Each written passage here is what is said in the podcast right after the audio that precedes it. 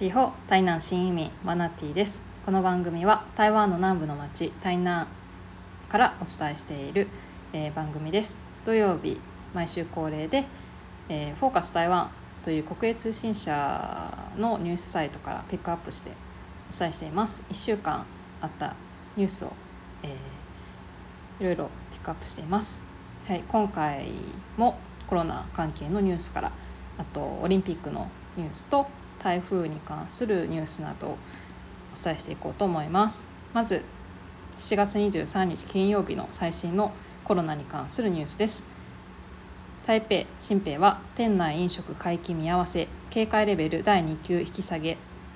新北市と台北市の、えー、2市は23日新型コロナウイルスの感染状況に対する警戒レベルが第2級に引き下げられる27日以降も引き続き店内飲食の解禁を見合わせると発表した。市議センターは23日、えー、警戒レベル引き下げに伴う飲食制限緩和について規定に従った上で店内飲食を認めると発表していた、えー、台北市の柯文哲市長は23日午後の記者会見で店内飲食の解禁についてあと1週間は様子を見ると述べ27日以降も暫定的に一律持ち帰りとする考えを示した新平市の江遊戯市長も同日午後の記者会見で当面の間は持ち帰りのみとする方針を示し感染状況の変化に応じて段階的に制限緩和を検討していくと述べたということです。まあ、それ以外の台南とか高尾とか、えー、中部の台中とかねそういう町はあの店内飲食解禁になるというふうに見られます。27日からですね。はい。次のニュース。17日時点のコロナワクチンの接種率ですね。コロナワクチンの接種進む。人口比20%突破。中央感染症指揮センターによれば16日に新型コロナウイルスのワクチン接種を受けた人は28万6人に達し1日当たりの人数としては過去最高を記録した。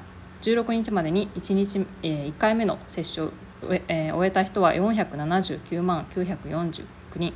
総人口に占める割合は20.4%に達したということで、えー、今後の見通しとしましてはもうあの7月末にはあの25%を超えるんじゃないかというふうにも言われてまして結構早いペースでコロナワクチンの接種が進んでいますね。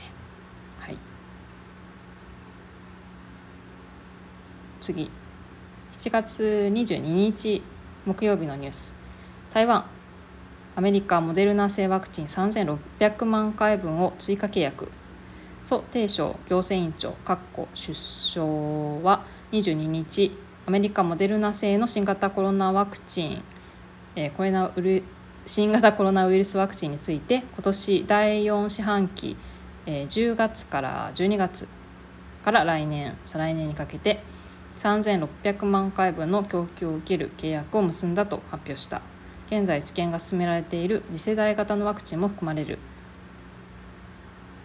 えー、次世が次世代型のワクチンっていうのがあるのをちょっと私初めて聞きました。次。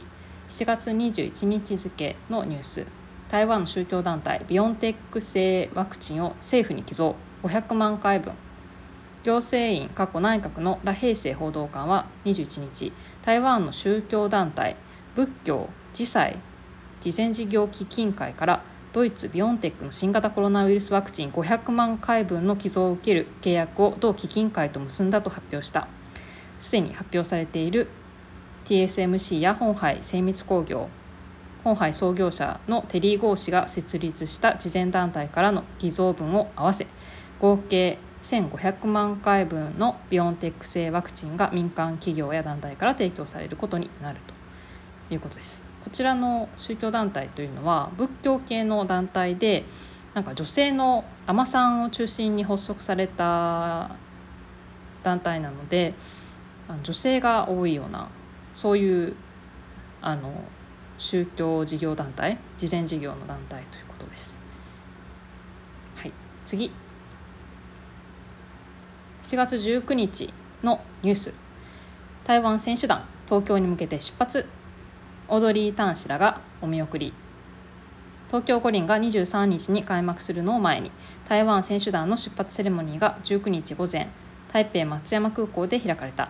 蘇定省行政委員長出生や日本側の新型コロナウイルス対策への協力を理由に訪日を取りやめたオードリー・ターン行政院政務委員。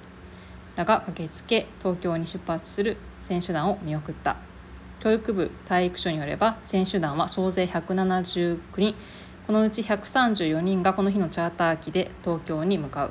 選手団が搭乗するチャイナエアライン。220便は台湾時間午後1時に松山空港を出発し日本時間午後5時10分に羽田空港に到着する予定。当航空によれば機内では勝利を願い高タンパク低脂肪なチキンカツ丼が主催として提供される。東京五輪では18競技に68人が台湾代表として出場する。はい。7月23日金曜日の新しいニュース。五輪開会式台湾は104番目に入場。そうそう。あ蔡総統一緒に頑張りましょう。日本にエール。日本時間午後8時から開かれる。東京五輪開会式で台湾代表団は104番目に出場、えー、入場する。台湾代表団の旗手を務めるのはテニス男子のロ選手ロじゃないルールーかな。台湾の読み方だとルーかな？選手と、えー、重量挙げ女子の郷選手ということです。うん、なんかあの更新順が日本語で国地域名を表記した50音 IAO 順で実施されててチャイニーズ台北名義で出場する台湾は、えー、1984年に中国が五輪に復帰して以降初めて中国より先に入場することになるというふうにあの書かれています。はい、ちなみに中国は110番目に入場ということです。はい、蔡英文総統がツイッターで日本語メッセージを寄せています。えっ、とね台湾の選手たちと主催国日本に大きなエールをエールを送りましょう。一緒に頑張りましょう。というようなことをツイッターで投稿したみたいですね。はい、次。7月23日日本の台湾ホストタウン旧自治体選手にエール駅に600枚超のメッセージ。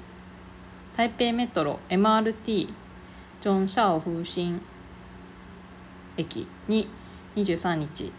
ジョン・シャオ風神でいいか。まあいいか。日本語でちょっと読めないんだから。これでお願いし いいか、えーまあ、台北メトロの駅にですね東京五輪に出場する台湾代表選手に日本からの応援メッセージを伝える壁面広告壁面一面のね広告が登場した。東京五輪パラリンピックで台湾のホストタウンとして登録されている日本の9の自治体が600枚余りのメッセージを集めた9月5日までけ、えー、掲出される予定ということです。えー、いろんなあのいろんな市町村から寄せられているようですね。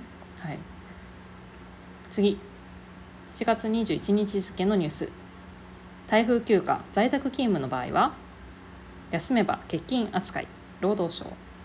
台風の際実施される台風休暇について労働部は在宅勤務の場合通勤の必要がないため台風休暇が発令されても休むことはできないとの見解を示した。労働者が台風休暇の発令を理由に業務を行わなかった場合雇用者は欠勤扱いにすることができるという。はいこれ重要ですねあの。在宅ゲームがすごく広まってるのでこういうニュースが大事だと思います。はい。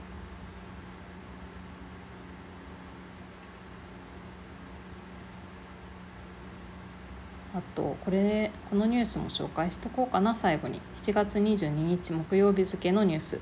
台南産マンゴー応援。群馬県みなかみ町。3200キロ輸入。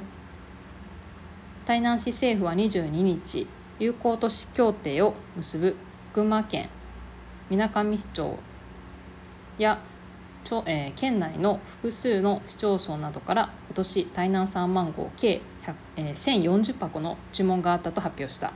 重量では3200キロに上る。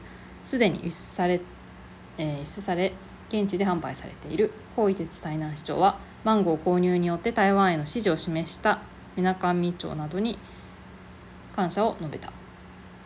市によればみなかみ町が台南産マンゴーを輸入するのは8年連続。道庁は群馬県や県商工会連合会県内の各自治体にも声をかけ1040箱を注文したということです。2013年に友好都市協定を台南市とみなかみ町は、え、締結し交流を深めているそうです。はいということで今週あったニュースまとめてお伝えしました台湾の、えっと、東京五輪パラリンピックですけど多分一番注目されている選手は大選手だと思いますね。あのバドミントン女子であのもう世界ランキングも1位の、まあ、バドミントンの女王みたいな 選手がすごい選手がいるんですけど多分大選手が一番注目されている選手だと思います。最初の試合が24日の土曜日になったと思うのですごくあの楽しみですね。はい。ではまた来週。再会。